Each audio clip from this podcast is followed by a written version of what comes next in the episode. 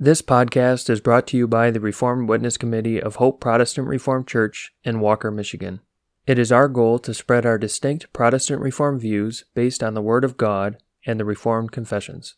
We hope that this message is edifying to you. The following podcast is part two of five of Professor Hanko's series, The Doctrine of the Antithesis. So that brings us to the subject of the church. Tonight's subject is the antithesis as it comes to manifestation in the church. I think this is a crucially important subject, and it's a good thing that we talk about this in the second speech. There is a certain way in which the church determines for us the nature of the antithesis in our families and in life itself as we live it in the midst of the world. So it's good that we get at this subject first of all. We have to ask ourselves, in the first place, what do we mean when we talk about the church? What are we saying? What does the Bible say about the church, and how does the Bible relate the church to our antithetical walk. I'm not going to go into the doctrine of the church tonight. I think you're all acquainted with the fact that in Reformed theology, it has been customary to distinguish between the church as organism and the church as institute.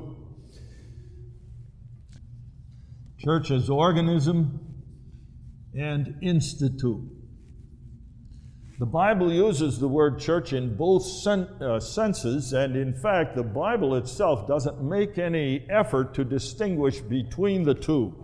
You will find passages in Scripture, for example, where both senses are used almost within one sentence and surely within one thought. Nevertheless, these are the characteristics of the organism.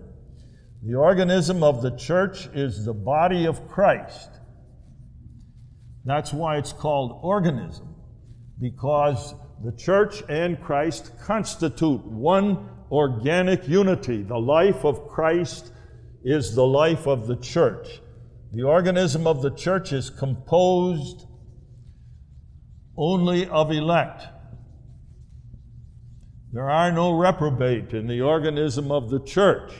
There cannot be because election means God from all eternity chose unto himself a church in Christ and chose individually each one who is to belong to that organism. The organism of the church is invisible.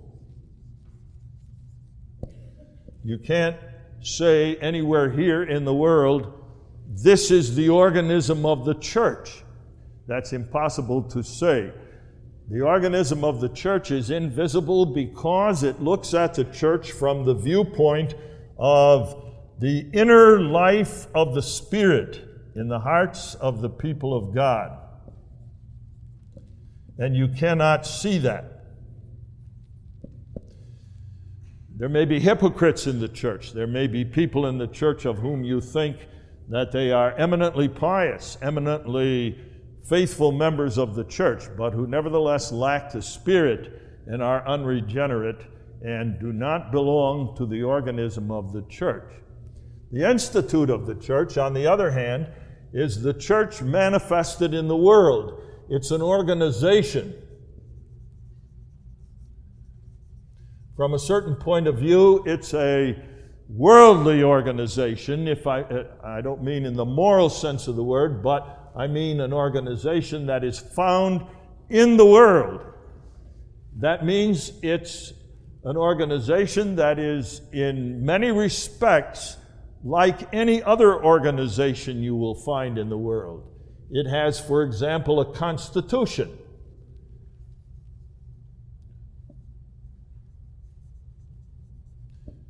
The Constitution, if I may put it that way, is the whole of sacred scripture, more particularly the Sermon on the Mount, which is often called the Constitution of the Kingdom of Heaven. It has officers. Officers being the three offices in the church of minister, elder, and deacon. In addition to offices, it has a particular reason for existence, a purpose. And that purpose for its existence is, if I may put it as briefly and concisely as possible, just this no more, no less the preaching of the gospel. That's the reason for its existence, than which it has no other purpose for being created. And finally, it has membership rules.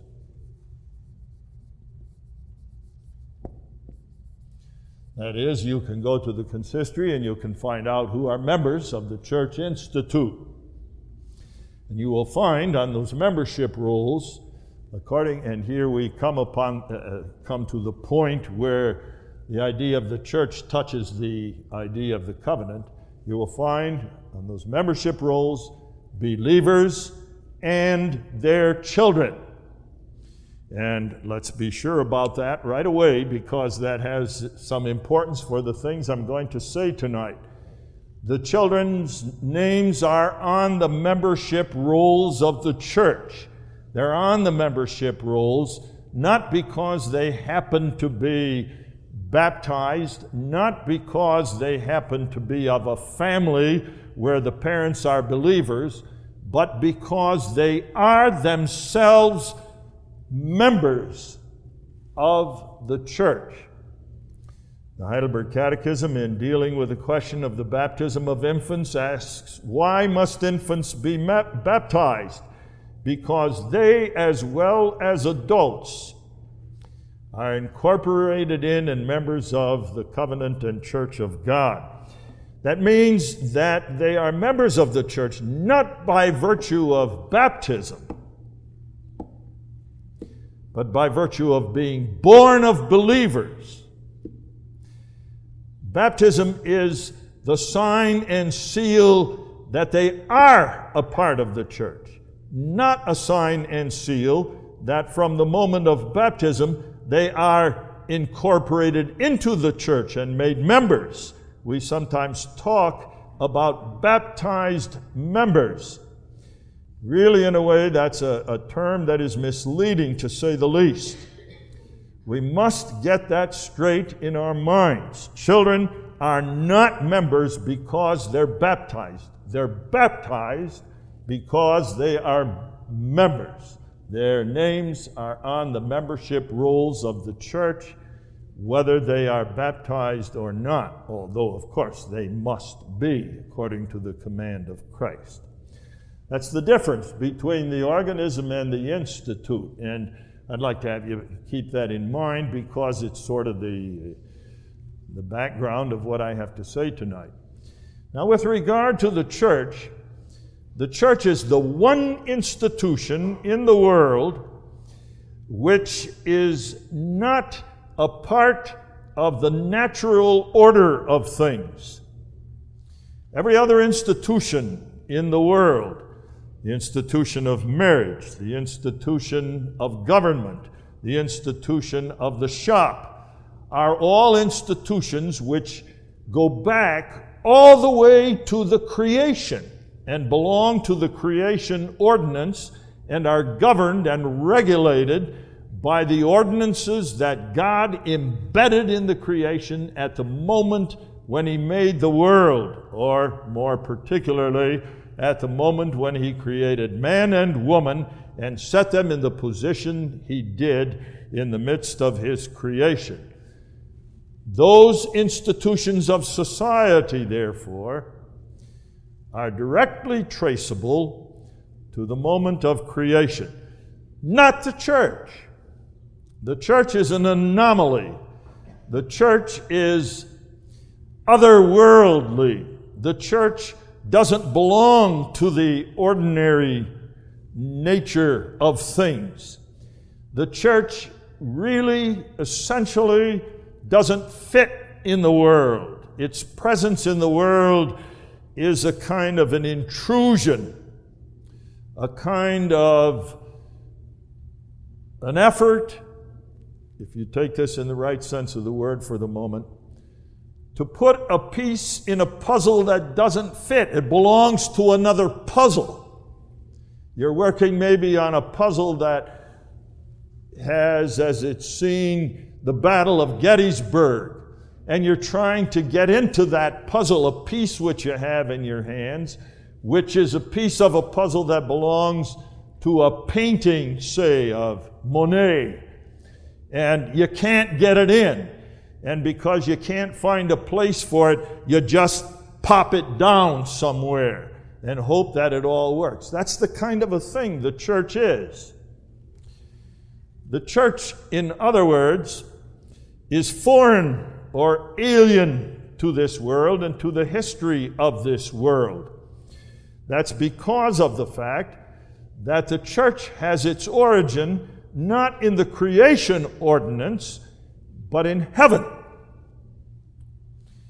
The church is, if I may put it that way, a heavenly and divine invasion on the part of heavenly forces of this earthly creation. It's for that reason that the church is so despised, so hated. When it comes right down to it, the world is frightened by the church. It can't account for the church. It can't account for its perpetual existence from almost the moment of the fall. It can't account for its presence. It doesn't fit. It's always a contradiction of everything this world is all about and a contradiction of all that wicked men want to make it. God, as it were, with heavenly powers, and if I may put it that way, through the instrumentality of heavenly creatures, angels, invades this creation and establishes the church as a foreign army in the enemy's land. That's the nature of the church. Very, very interesting.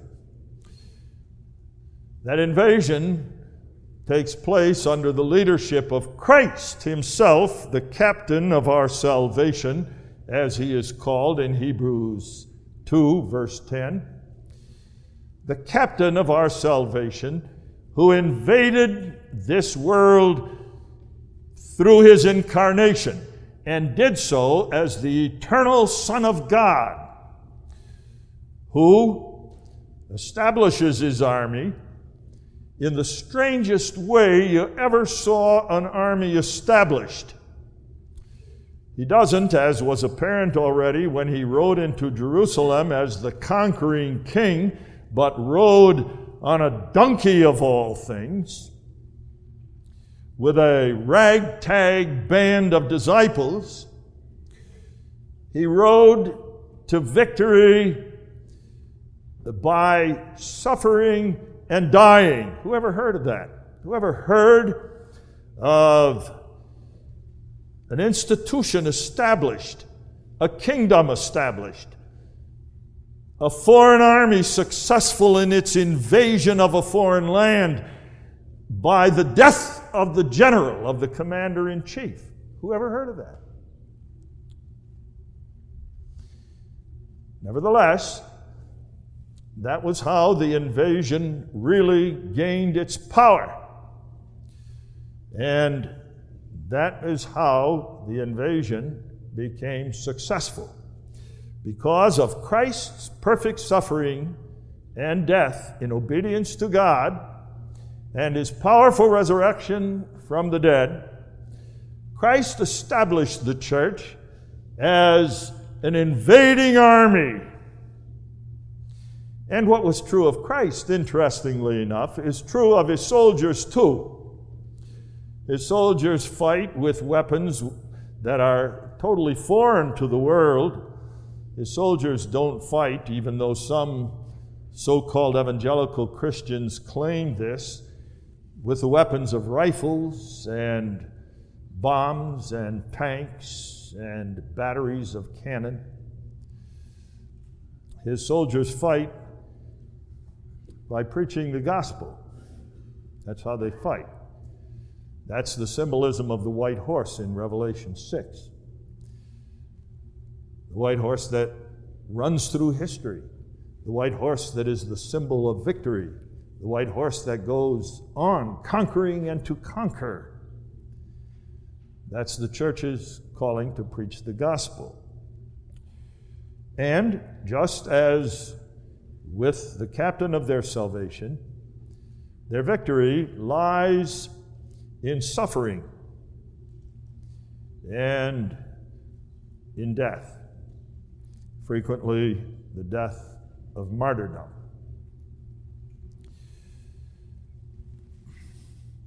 I think that that's worth some emphasis.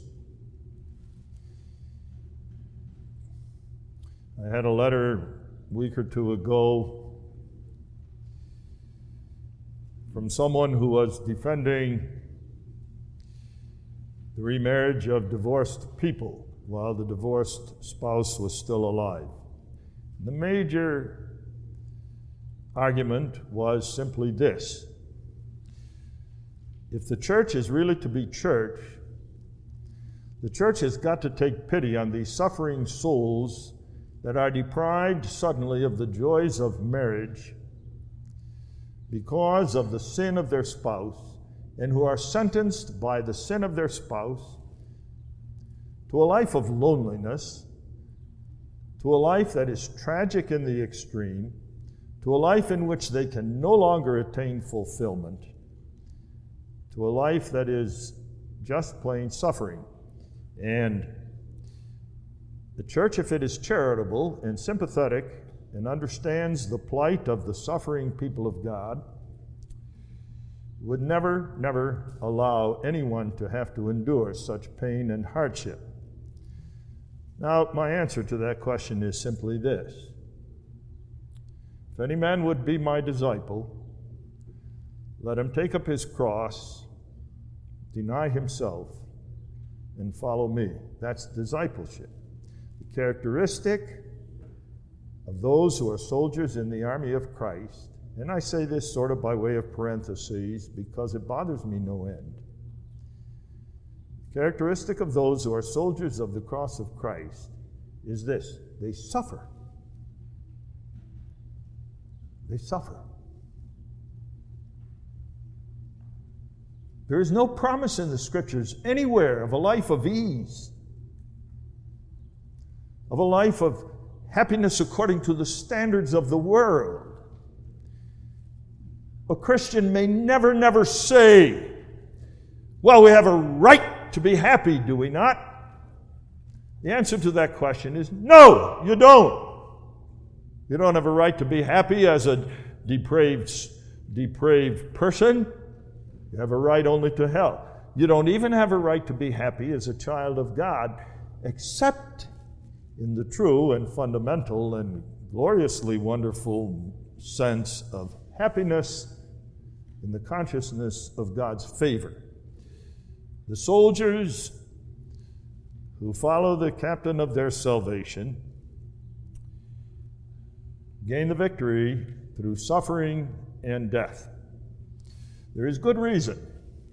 I don't know if you've ever noticed that, but there is good reason why our form for the administration of the Lord's Supper and our form for the administration of Holy Baptism both mention in unmistakable terms that we are called upon to take up our cross daily and follow Christ. Both forms recognize the fact that the life of a Christian if he is to gain the victory in the world, is a life of cross bearing. How often we forget that. And how often, because we forget that, we forget, after all, in this world, what the antithesis is all about. But that's sort of by way of antithesis, uh, by way of parentheses. This is the kind of a thing the church is. It's so startlingly different from anything the world knows or understands that I say again, The world can't figure it out. It's too alien, it's too foreign, it's too strange. And so, the best way to get rid of something you don't understand is to destroy it. C.S. Lewis says somewhere in his, uh, in his science trilogy, I think that it's probably in the first, first book out of the Silent Planet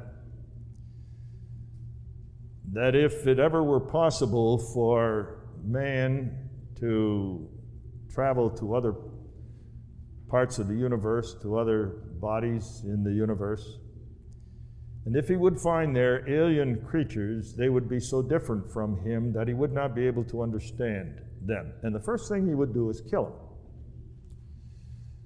We don't know what they're like. We don't know, we can't understand what they're doing. They speak a different language. They live differently than we. What are we going to do about it? Kill them. And so that's the attitude which the church takes, the world takes towards the church. Because of that alien character of the church, because it is an institution created by God by a divine invasion from heaven, the church is more heavenly than it is earthly. It's here in the world, but its fundamental characteristics are heavenly. The church has, if I may put it that way, the smell of heaven about it. An aroma that you won't find anywhere in this earthly creation. The church shines with a light that is ethereal, blinding, dazzling,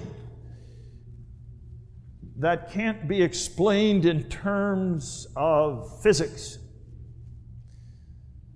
in terms of how you explain the light that comes from the sun.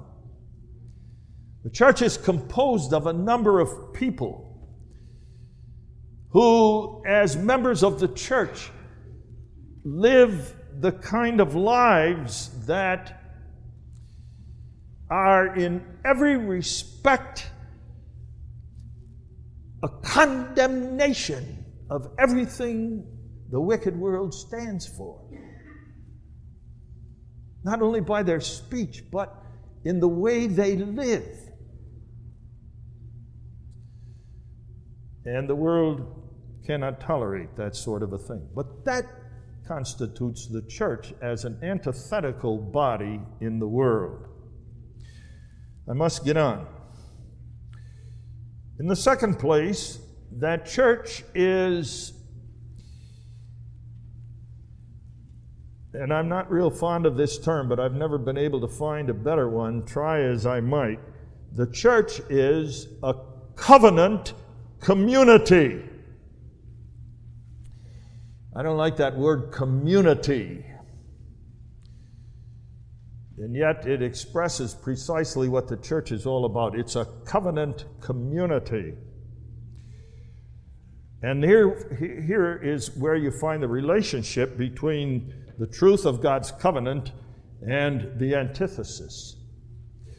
It is a covenant community because the church is composed of God's covenant people. Now, that means that in a unique way, in a way unique to the church, the church stands related to God's covenant here in the world and forever into all eternity in heaven. And I think we ought to see what that relationship is. In the first place, in the church, in a unique sense of the word, as is true of no other institution, God dwells in covenant fellowship with his people. Here in the world, I mean. In heaven, that will be perfected when the tabernacle of God is with men. And God is our God, and we are his people, and all are without sin. But here in the world, as long as the church is here, there is a unique way in which God has fellowship with his people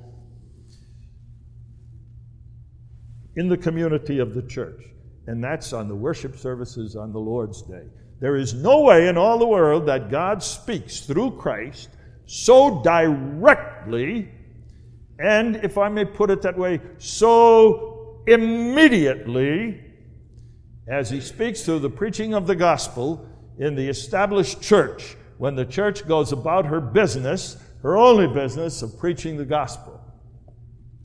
And in a unique way, in the communion of the, of the church, gathered on the Lord's Day, singing, praying, listening to God speak through the preaching.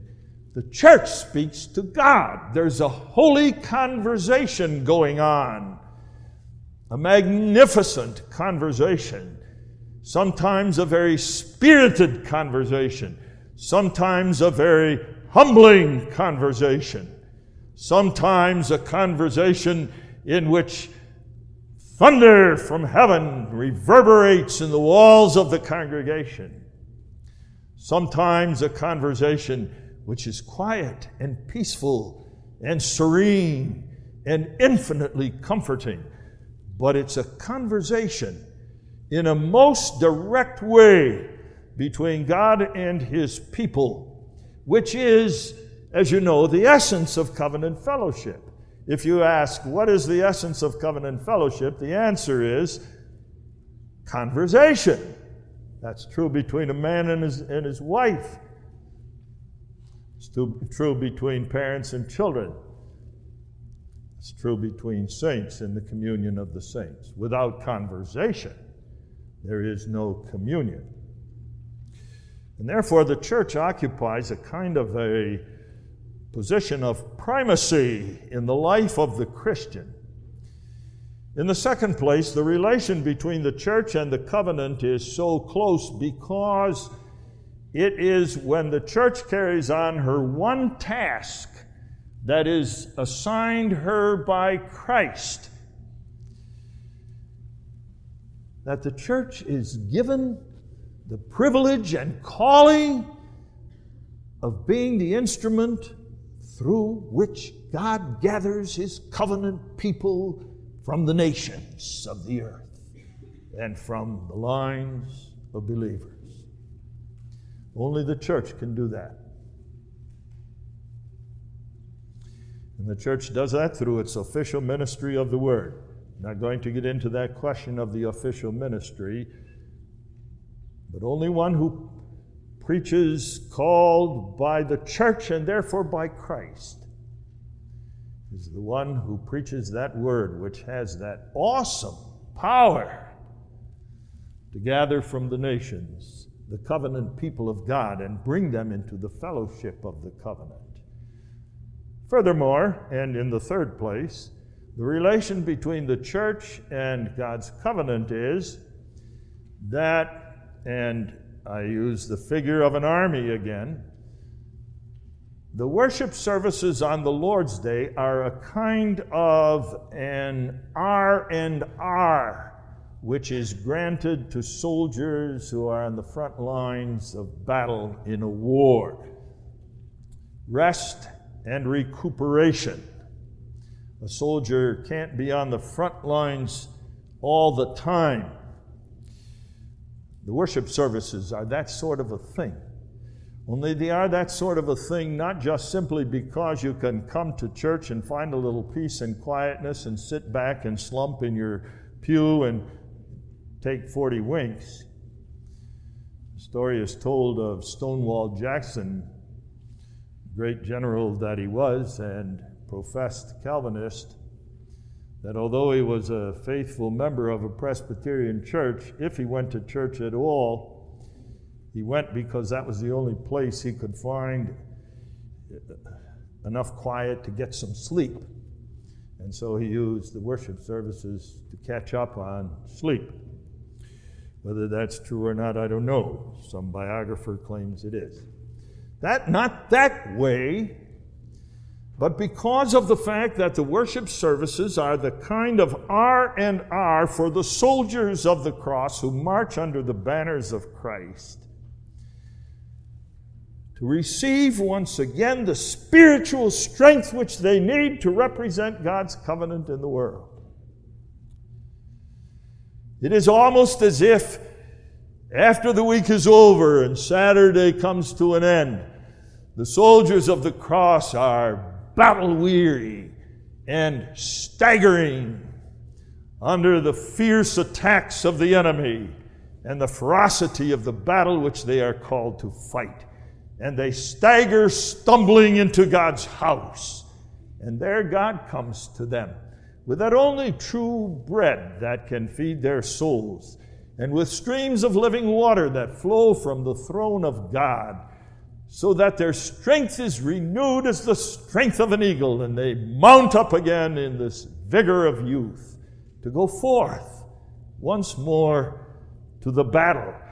It's the oasis in the wilderness, in the battlefield of this present world, where God's covenant people receive the strength they need to continue the fight.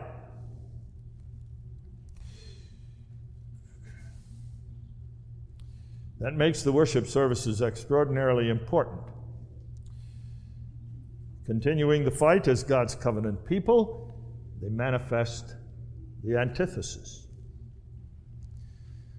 Now, the worship services in the church, and that brings me to a more practical aspect of this is accomplished when the people of God belong to what Article 28 of the Belgic Confession calls the true church.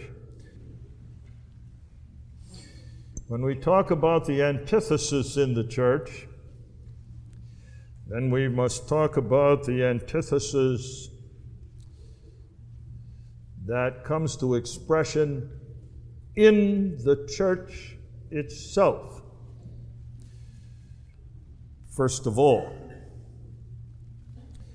there are a couple of uh, introductory remarks I want to make to what I have to say at this point, and that is in the first place, the antithesis it manifests itself in the world is an antithesis of light against the background of darkness. When the scriptures define darkness and light, the scriptures define darkness and light not only in terms of evil deeds and good deeds, but in terms of the truth versus the lie. The truth is light, the lie is darkness. That's clear from innumerable passages in Scripture, including that notable one in John 1. Now, that's because of the fact that God is light, because in Him is truth with a capital T. That truth that is in God as the triune God, the standard canon reality, eternal reality of truth, is revealed always only in Christ. Because of that, Christ Himself says, I am the way, the truth, and the life. That order is important. What He means is this I am the way of salvation, the way to God the way to glory and light in heaven because I am the truth. And because I am the way and the truth, I am the life as well. The life of fellowship with God.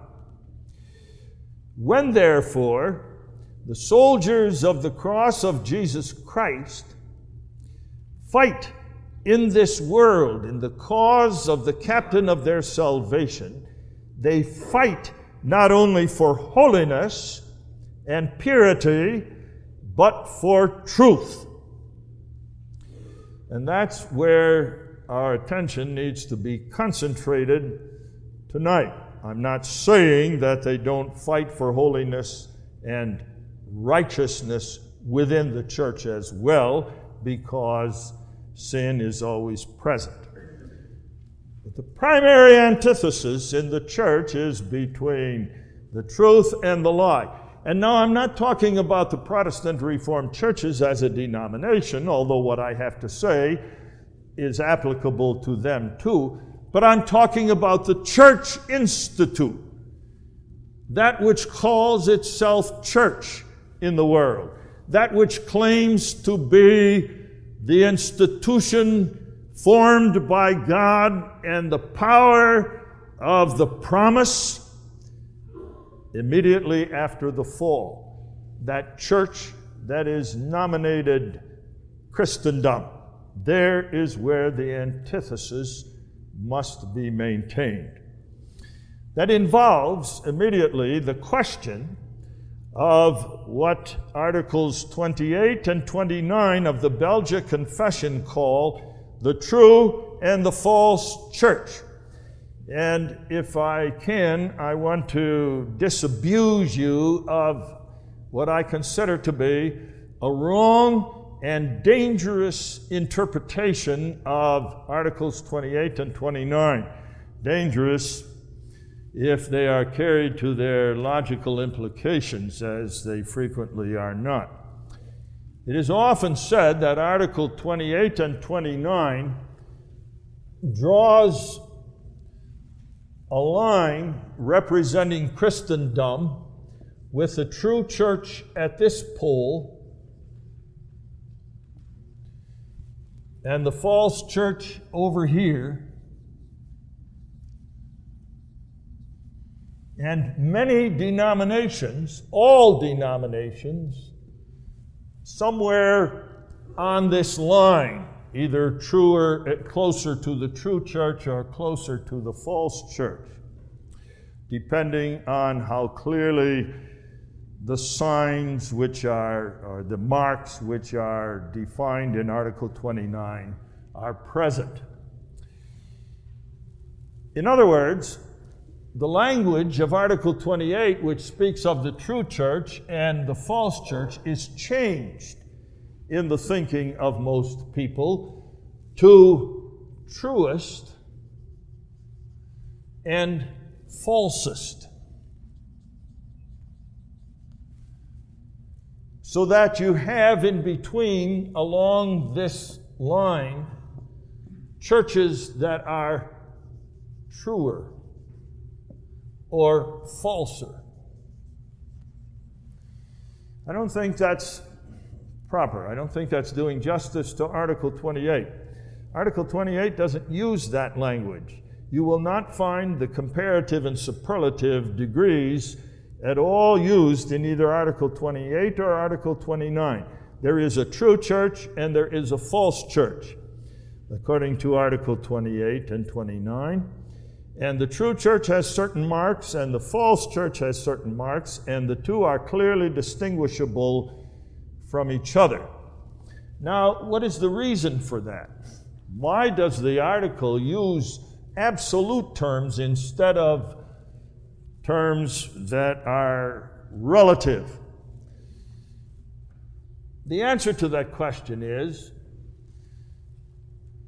that the Article 28 recognizes the fact that no church, as it appears here in the world, is perfect in the sense that every member of that church is without sin, and in the sense that every mark of the church, as it appears in the life of the church every Lord's Day, is absolutely without any fault. Article 28 doesn't mean that. It means that the church which bears the mark of the true church faithfully preaches the gospel, administers the sacraments according to the command of Christ, exercises Christian discipline. The proof for that lies in Paul in Christ's letters to the seven churches of Asia Minor recorded in Revelation 2 and 3.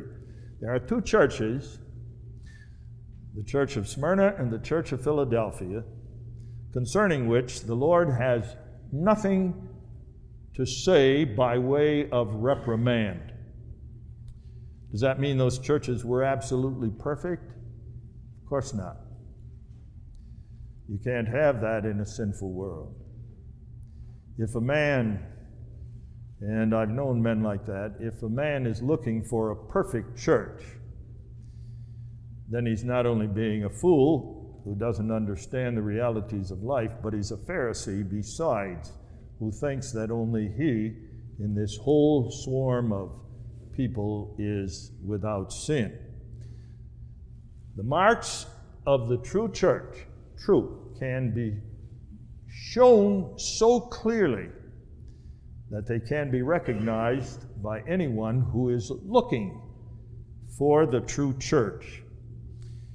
Why does the artic- uh, article use such absolute terms? Well, it uses such absolute terms simply because of the fact that when a denomination begins to lose the marks of the true church, even though it has lost them only in part, that church has principally essentially become the false church. Now, I know that sounds probably a bit harsh to you. Let me explain that by use of a figure.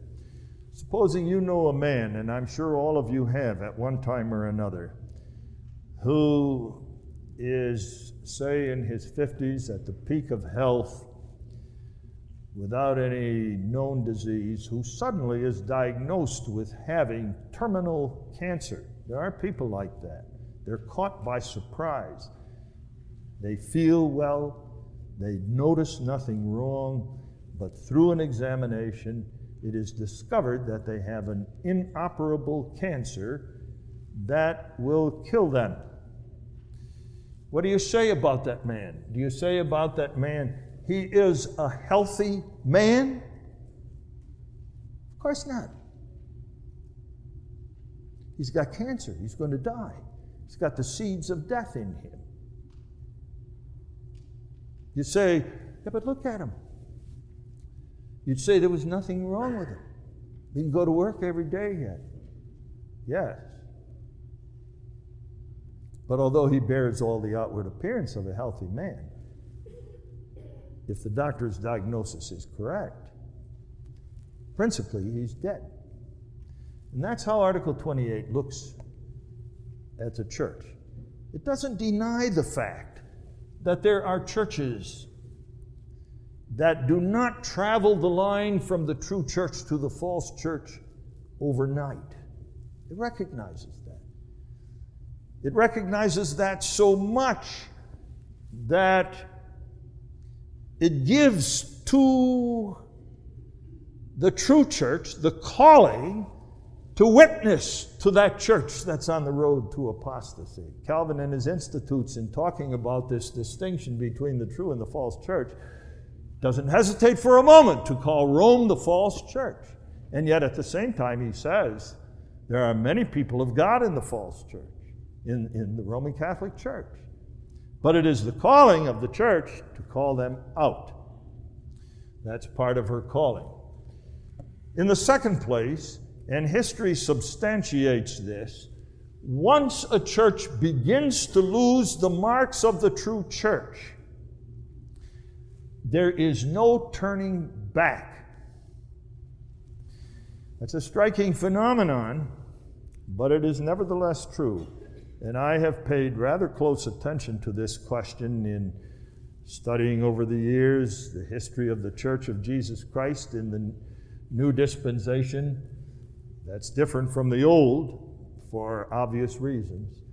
Once a church l- begins to lose the marks of the true church, there's no turning back. And there's only two ways a church can go it can go up, growing in the knowledge of the truth, or it can go down. It never stands still. Now that's important, and it's for that reason that Article 28 talks about not the relative terms, truer, truest, falser, falsest, but the church which fulfills faithfully the commands of Christ, and the church, which, although it may appear, appear healthy, nevertheless has a deadly cancer eating at its vitals that is beyond cure. That's why Article 28 says that it is the obligation of the people of God to join themselves to the true church.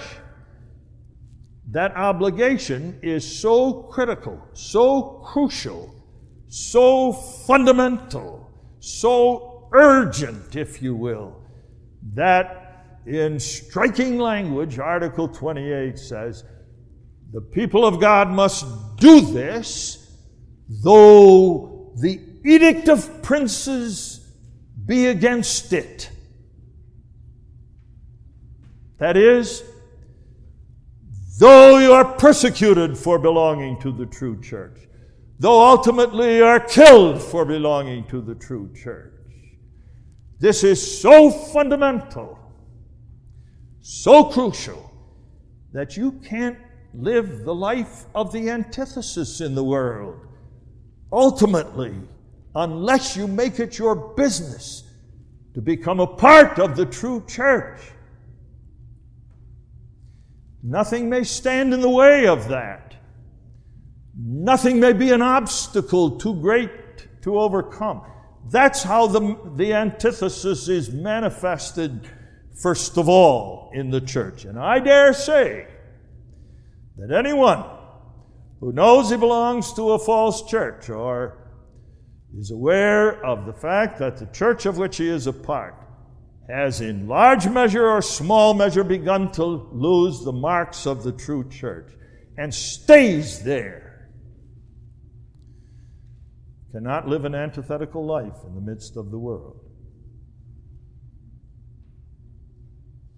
And that's because of the fact that's because of the fact that it is in the true church where you have the pure preaching of the word. And at the very center of the antithetical life lies the power of the truth of God as it is revealed in Christ. There is no antithetical life of holiness and godliness ultimately without an unwavering commitment to the truth. When Luther performed his great Reformation work, let me go back a little further because this is illustrated graphically in the two or three centuries preceding the Reformation. The Roman Catholic Church in the 14th, 15th, and early part of the 16th centuries, was fully aware of the corruption that was present in the, in the church, the, the awful immorality that was present among the clergy. And it, you could make a list of, of sins as long as you wanted.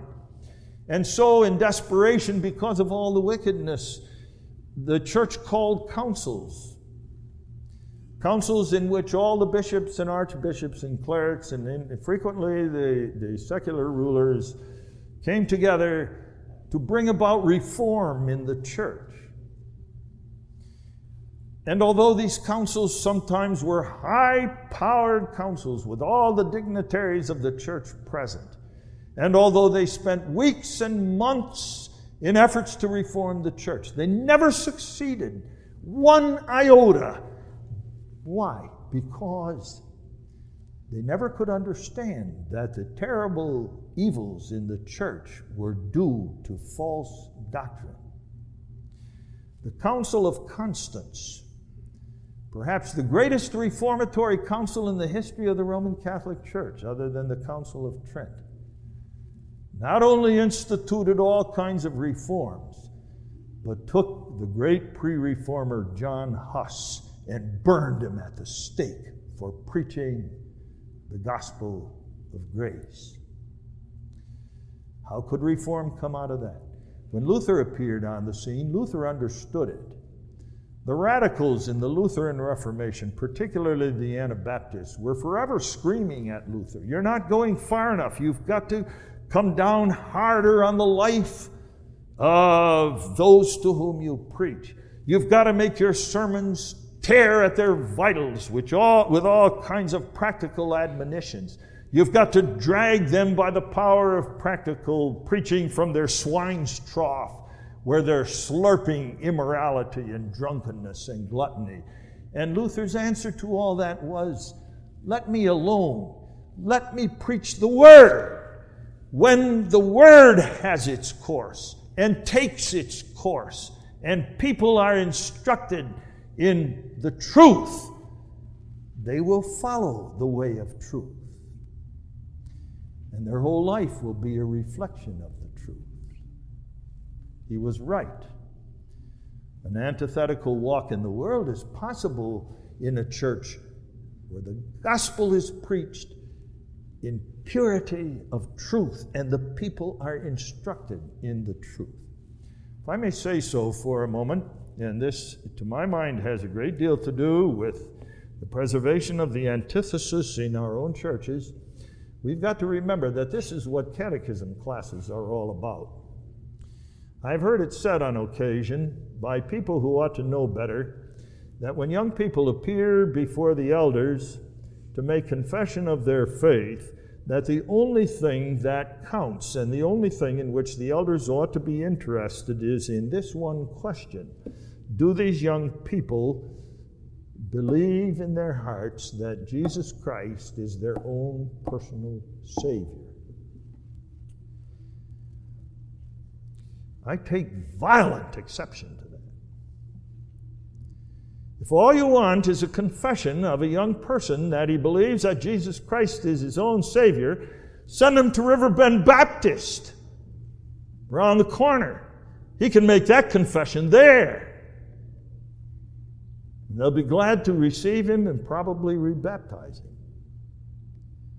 When young people come to the consistory to make confession of faith, they have to be able, all other things being equal, to give an account, a clear, concise, intelligent, articulate account of why they want to make confession of faith in this church and not elsewhere. And so they have to be acquainted with the heritage of the Reformed faith as God has entrusted it to us. The years of their catechism are years in which they are to be taught this. That's why the confessions are so crucially important. The confessions contain that heritage. It's from the time they begin to study doctrine when they're 11 or 12 years old and they open the Heidelberg Catechism catechism books for the first time and they begin that path of learning doctrine. The minister who teaches them, if he is a responsible catechete, must insist that they use the opportunities which they now have to check for themselves whether the doctrines of the church of which they are a member are faithful to Scripture and the Reformed confessions. When I'm nine years old and 10 years old, I take my parents' word for it. I take my minister's word for it. The confessions contain what the church of all ages has said is the truth of the Word of God. But there comes a time in my life when I have to make confession of faith. And I have to say for myself, the doctrine taught in this church, maintained in the preaching, in faithfulness to the confessions, as a part of the heritage of the church of all ages, is the truth of the Word of God. I have to be able to say that for myself. That brings a young person, the seed of the covenant, the one who is going to take your place when the battle's over for you and it's time to lay down your sword and pick up the palm branch of victory beyond the skies. He's got to know. I made confession of faith in this church because I believed with all my heart that here the truth of the Word of God was taught. And because of that, this is a covenant community. And it is here where I receive the spiritual power to walk an antithetical life. I must begin the antithesis right here. Now, that means all sorts of things. You can see that clearly, of course. That means that urgent, pressing, inescapable obligation to join a true church. Not only for yourself, but for your seed, for your children who must carry on the battle. If you're not, and you're content to stay in a church that's drifting on the dark, dark road of apostasy, you pay the price. You may say, yes, but I can remain reformed. Maybe. I doubt that. My experience is you can't. But maybe you can. But your children can't. Because you're not part of a covenant community. And your children go lost in their generations. That's the tragedy. To express the antithesis in the church is to confess the truth. You have to know it. You have to love it.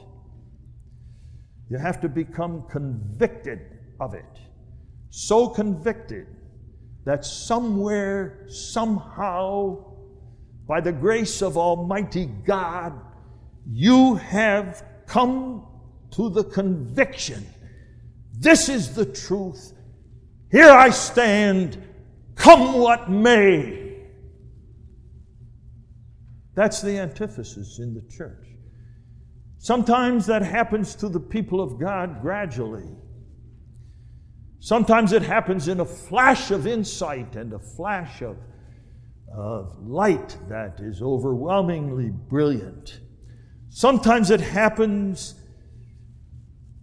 when you're disputing a point of doctrine with a co worker in the shop or with someone whom you met in some social situation. Sometimes it comes in the wee hours of the night when you're sitting alone in the darkness. And all of a sudden, in your heart, there comes such an overwhelming, conquering conviction that this is the truth. That you say, no matter what happens, no matter what the future may bring, this is the truth. It's that kind of a thing which produces a Luther, who, in what he later called his tower experience, suddenly saw the blazing beauty of the righteousness of the cross of Christ, freely and graciously imputed to him by faith alone, without the works of the law. That's it. He himself says it was as if the portals of heaven were opened, and he stood before the blazing light of the truth of God himself. That conviction, that conquering conviction, made him stand where he did, come what may. That was characteristic of our fathers, if I may say so, in 1924, when Reverend George Martin Ophoff stood in front of Grand Rapids West and was confronted with the demand by the entire denomination sign the three points. And he said, you can put me in front of a cannon and blow me to bits. I won't sign them. That was not a melodramatic bravado. That was conviction. of the truth where he would stand. When Herman Hoeksema was by classis Grand Rapids East stripped of his office, stripped of his position in the church, cast out into the streets without support, standing, as it were, alone, without knowing anything about the future, and without knowing that there would someday be a Protestant Reformed church. Somewhere, I don't know where, but he had come to the unshakable conviction sovereign and particular grace is the truth of God because it gives all glory to Him. Whatever happens, that's where I stand. There's coming a day when you and I are going to have to reveal that same kind of conviction. Now the choices are blurred. You can walk with one foot on the sidewalk and another in the gutter and get away with it. To a certain extent, you can serve Christ and you can serve Belial, at least. You can leave the impression as if you can. But the day isn't too far away when the lines are going to be sharp, clear cut, inescapable. Christ and death, or Antichrist and prosperity and pleasure. The calling of the church is to train her members to make that kind of stand for the truth. They will stand for that no matter what. I remember well, I heard it with my own ears. Reverend Hoeksema say on the floor of classis east in the dark days of the controversy in 1953 when the forces of false doctrine were strong and running at a high tide. If I have to stand alone and become a ditch digger rather than a preacher, I'll do that. But I will not ever confess a conditional covenant. When the time comes to make the choice, it's too late. There has to be that moment somewhere in your life, whether it be alone in the darkness of the night or wherever God, by His grace, brings you to it, where that conviction is yours. Thank God for the Protestant Reformed churches where the truth is still maintained. And so, the antithesis in the church means that the church, that the people of God in the church,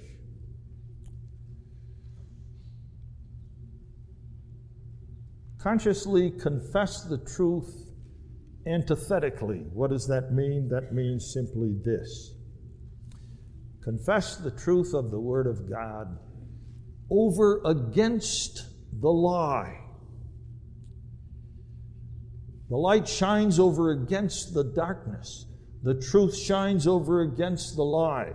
I don't have the time of the day for people who, in what they claim to be a spirit of graciousness, say, well, I believe all right that the truth which the Protestant Reformed churches maintain is the purest manifestation of the truth. But there's a lot of truth in a lot of other places. And what errors may creep in in other places are perhaps inadvertent and unconscious. And we who must be charitable and understanding of our fellow believers in other denominations must not assume a condemnatory attitude and so on and so on and so on. It's the language of that cursed word of our day that's the byword and password of the church tolerance. Tolerance, tolerance, tolerance, tolerance. When Christ wasn't tolerant, when there's a battle to fight, when the enemy is defaming the name of God by false doctrine, and when the devil is using the instrument of false doctrine to eat at the vitals of the church, to destroy her confession, is tolerance the order of the day? Does a soldier in a foxhole on the Maginot Line in France say there's a lot of good men over there on the other side shooting at us? Shall I go over there and make friends? He'll be killed. When it comes to the questions of the truth, the child of God is intolerant. And then finally, this, and then my time is up.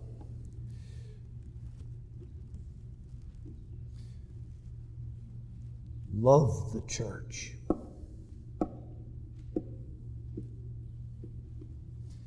Everything in your power to seek the welfare of the church. Pray for the peace of Jerusalem.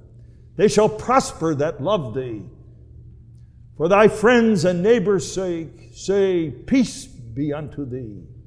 That's the calling of the people of God. A church that is divided, that squabbles, a church that is intent on making its way of life, bickering, jealousy, torn by jealousy and envy, is a church that is the scorn and derision of all that see it. But a church where peace reigns, where there is unity, where there is profound love for the truth. A church, in short, where the people stand together in the ranks of the battalions of Jesus Christ in the cause of the gospel. That's the church which has the blessing of Christ and is instrumental in gathering the seed of the covenant the children of the covenant that God has chosen as his own. Love the church. Sacrifice yourself for the church. Make the church a priority in your life. Don't let it be on the periphery. May it be at the center. Teach your children that. Children, everything is secondary to the church. Everything. Then you practice the antithesis in the church, and you are faithful to Christ, the head of the church. Our Heavenly Father, when we consider the matter of the wonderful institution which Thy church is, and that Thou from all eternity and out of pure, unmerited grace hast given us and our children a place in that church. We are overwhelmed. How great is the cause for which we fight. How wonderful are the promises that await those who are faithful. How rich is the inheritance of that glorious Reformed heritage entrusted to our care. How noble is the battle in the defense of the faith. How marvelous is thy grace that gives us the victory because we have Christ, the captain of our salvation.